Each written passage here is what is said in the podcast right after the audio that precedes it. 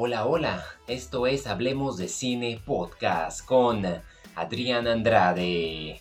Me da mucho gusto estar de regreso con ustedes trayéndoles nuevos títulos para este nuevo inicio de semana. Estoy seguro que algunos de estos títulos van a ser de su agrado porque han resultado ser más de lo que yo anticipaba. Iniciemos. Finalmente llega a los servicios de streaming Gran Turismo. Basada en una historia verídica que a la vez hace sintonía con un videojuego, Gran Turismo, el cual se lanzó en 1997 para PlayStation y más que un juego, servía como un simulador para las carreras de alta velocidad. Bastante fenomenal y es una lástima que en ese entonces no me haya emocionado tanto porque recuerdo que mi hermano estaba vuelto loco cuando se ponía a jugarlo y hasta creo que tuvo el, el volantito. Llega esta película que lleva el sello de Neil Blomkamp, quien muchos van a reconocer por su trabajo direccional en Distrito 9, Elicio, y creo que por ahí tuvo un churrito llamado Chappie. Lamentablemente le costó la saga de Alien, pero pues ni modo. Yo podría decir que aquí se reivindicó al entregarnos un drama de alta velocidad lleno de corazón, bastante emotiva. Conocer la historia de Jan Maderboruk a través de la actuación de Archie Madekwe, quien es reconocido por la serie de Love, Dead in Robots, recibe una gran oportunidad al hacerse cargo en compañía de Orlando Bloom y David Herbert, dos grandes figuras. Ah, sin olvidarme tampoco de Jimmy Monsu, por supuesto, aunque parezcan poco, cada uno entrega lo que necesita entregar para hacer de esta aventura familiar en una obra que sinceramente nos toca la nostalgia al querer recordar el mundo de los videojuegos, pero a la vez al presentarnos una historia que cualquiera podría quizás identificarse con respecto a la persecución de los sueños y revivir esos momentos que de verdad fueron um, inesperados y asombrosos durante el contexto en que fue llevado a cabo. Conocer cómo todo empezó como una jugada de mercadotecnia a esa especie de convenio con los creadores de Gran Turismo hasta fundar la Academia JT para poner a un piloto de carreras que solamente tenía práctica en videojuegos, ponerlo en la pista real.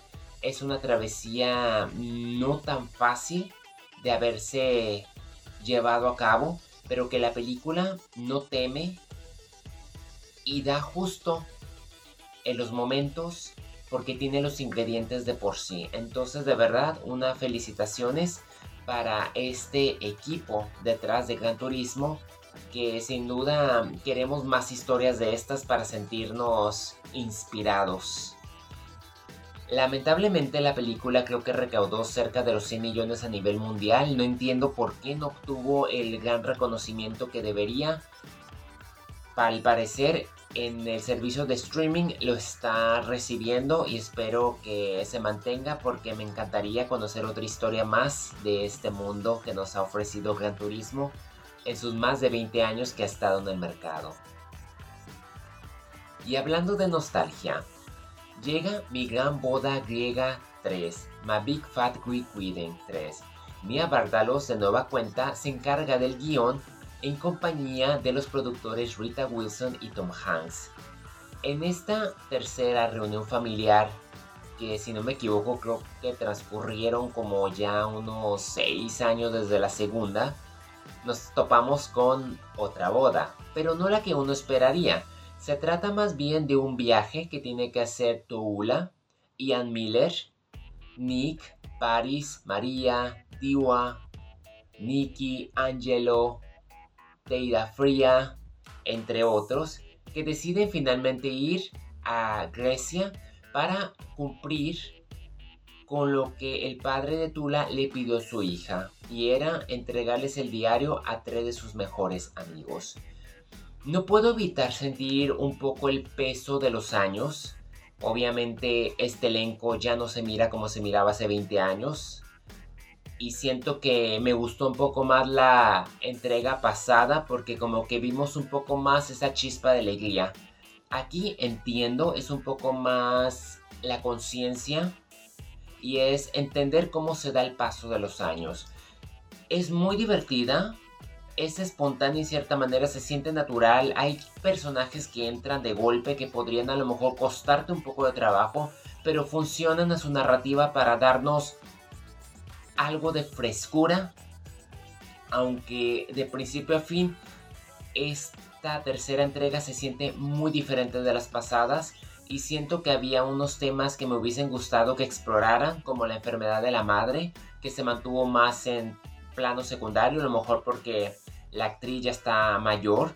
Me gustó mucho que los hijos, bueno, más bien la hija, haya asumido más protagonismo. Aunque hubiese querido un poco más de interacción entre los protagonistas. La verdad que aquí los sentí muy separados. En el caso de Mia y John, sentí que no lucieron tanto como las anteriores. Y si tuviera que medir el tiempo de todos, yo creo que al final de cuentas Luis Mandilor como Nick es quien para mí terminó teniendo un papel muy divertido porque él es el que me hacía reír. Hay, pues como ven, eh, éxitos, fallos. Yo siento que a lo mejor el guion necesitaba mejorar un poco más. Estando en Grecia, el contexto se pudo haber mejorado y por tener varias historias a la vez y no tener como que una muy definida, por decir, pues todo se queda en familia y así se maneja, a veces se pierde el verdadero enfoque. El inicio estuvo fuerte, pero ya irse de viaje sentí que estuvieron navegando por hacer una tercera parte y está bien, o sea, son personajes que me gusta mucho verlos. A pesar de verlos juntos, no los sentí que hayan estado como las entregas pasadas, pero aprecio el mensaje que nos entrega al final de la película y la importancia que es estar en familia. Papás a la antigua, Old Dad. Nos vamos a Netflix que nos trajo un gran estreno y a la vez el debut del actor y en esta ocasión director Bill Burr, quien es reconocido por ese humor negro. En compañía de Bobby Cannavale y Booken Woodby, entre un elenco que sabe comportarse de forma un poco exagerada a los tiempos que vivimos, especialmente para quienes están en Estados Unidos. Tengo mis dudas si esto fue llevado a un extremo. Me gusta esa especie de autocrítica a la generación de cristal o a la generación X, como se le quiera llamar, y esos choques de edades, ¿no? Y de todo lo que hemos atravesado porque hoy en día se sabe que todo el mundo tiene una opinión para todo, cualquier acción que tú hagas está descifrada mal desde cualquier punto ya tus palabras ya solamente las puedes decir por decir, ya tiene una consecuencia y tiene un significado que podría ofender a otros y todo es el punto del futuro donde algunos dejan ser y otros no dejan ser y tiene un mensaje a pesar de todo. Me hizo reír, tengo que confesar, hubo dos chistosadas que me sacaron una risa y eso que la quise ver en la noche ya para dormir. No le tenía tanta fe a papás a, la antigua, había visto el, el trailer y se me hacía mm, X y debo de admitir que me sorprendió bastante por las temáticas y por su forma de haberse llevado a lo mejor a una exageración, pero ¿será que a lo mejor para allá vamos? Entonces, pues me quito el sombrerito, por así decirlo, y la clamo. No es la gran drama, sí te pone mucho a pensar, me gusta mucho ese choque de culturas, me gusta mucho cómo se maneja la paternidad de antes a la paternidad de hoy en día. De nueva cuenta, logros y fallos. No sé si haya cosas que se pongan mucho a cuestionar o analizarse. Yo puedo detectar cosas que me parecen buenas, otras que no, y otras digo, Dios, no quisiera ser papá por todo lo que se tiene que lidiar. Es parte de. Entonces, si nos ubicamos a HBO Max, se encuentra La Revolución de Jesús. Jesus Revolution. Ya le tenía semanas que la quería ver y más después de ver que el director o los directores Jen Elwin y Brent McCorkey estuvieron a cargo con otro drama cristiano que es Si tan solo pudiera imaginar. Aquí tenemos a Joel Corney, quien interpreta a Greg Laurie, muchos lo reconoceremos por la trilogía de El stand de los besos, en compañía de un veterano como Kelsey Kramer. y yo que creía que Kelsey iba a ser el principal y fue más como que reparto.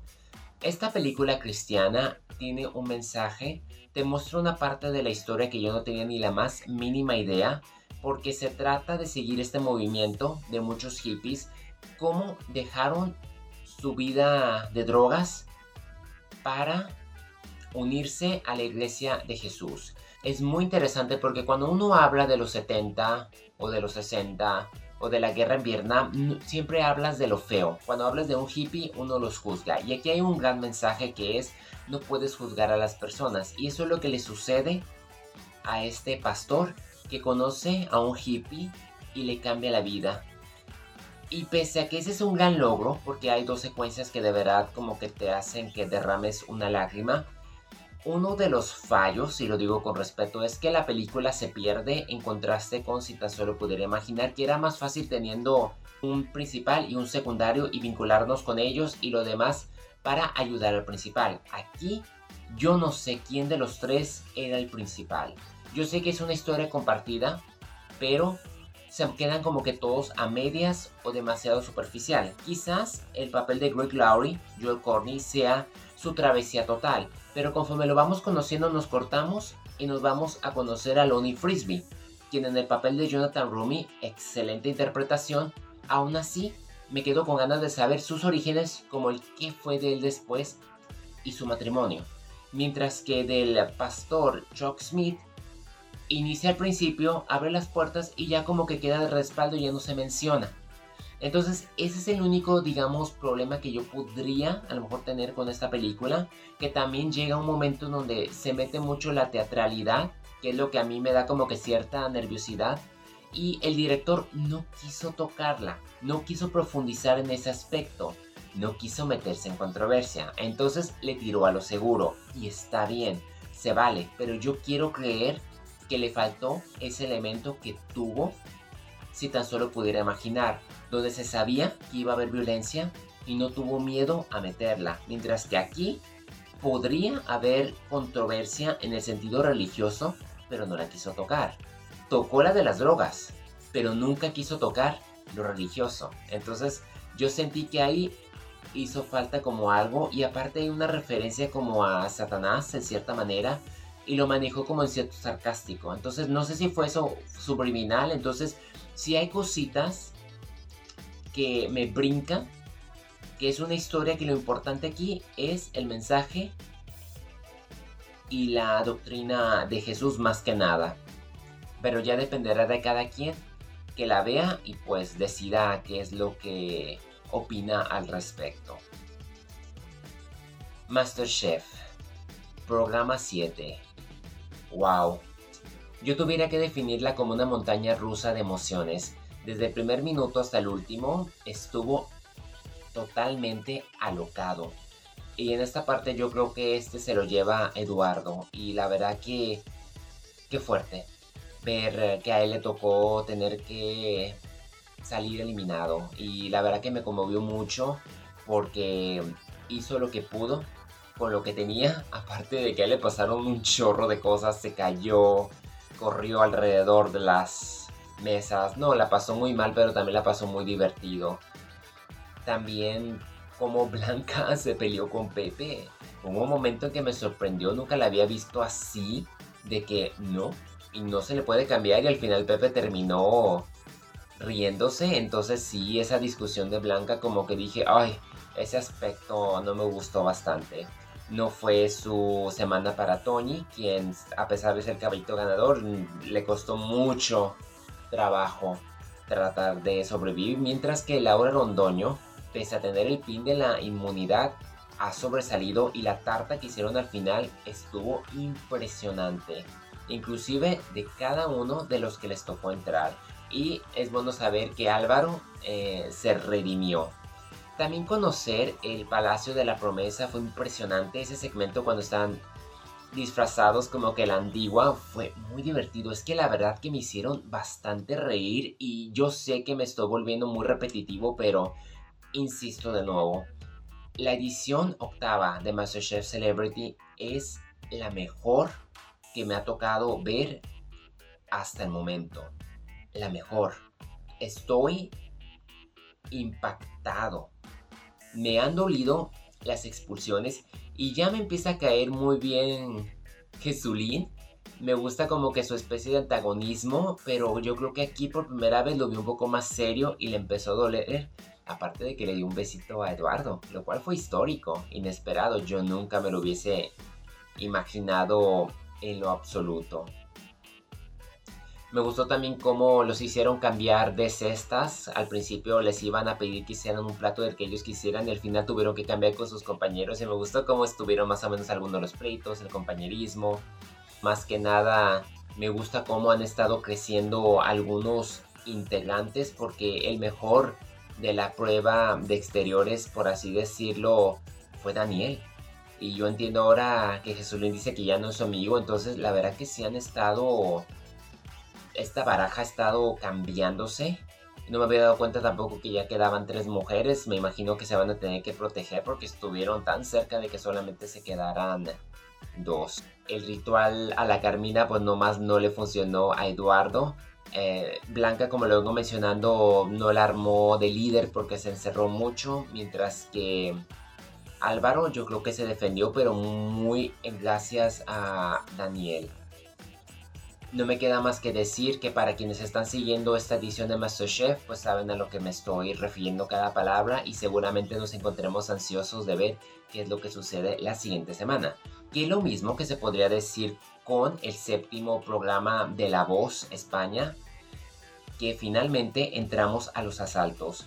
Cuatro equipos, Luis Fonsi y compañía de Cali y el Dandy, Pablo López, quien eligió a Lola Índigo como su co-coach, Abraham Mateo fue con Malu y Nati Peluso estuvo con Antonio Orozco.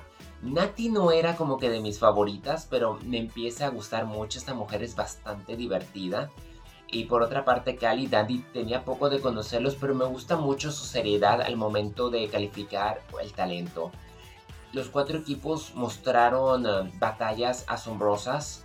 Creo que hubo como dos momentos que me hicieron derramar un poquito la lágrima porque era inevitable. Se notaba mucho el sentimiento. Personas batallaron mucho en tener que elegir. Yo creo que quienes cometieron muchos errores al seleccionar sus talentos porque de los 14 que tenían, 7 solamente iban a entrar a la fase de los asaltos.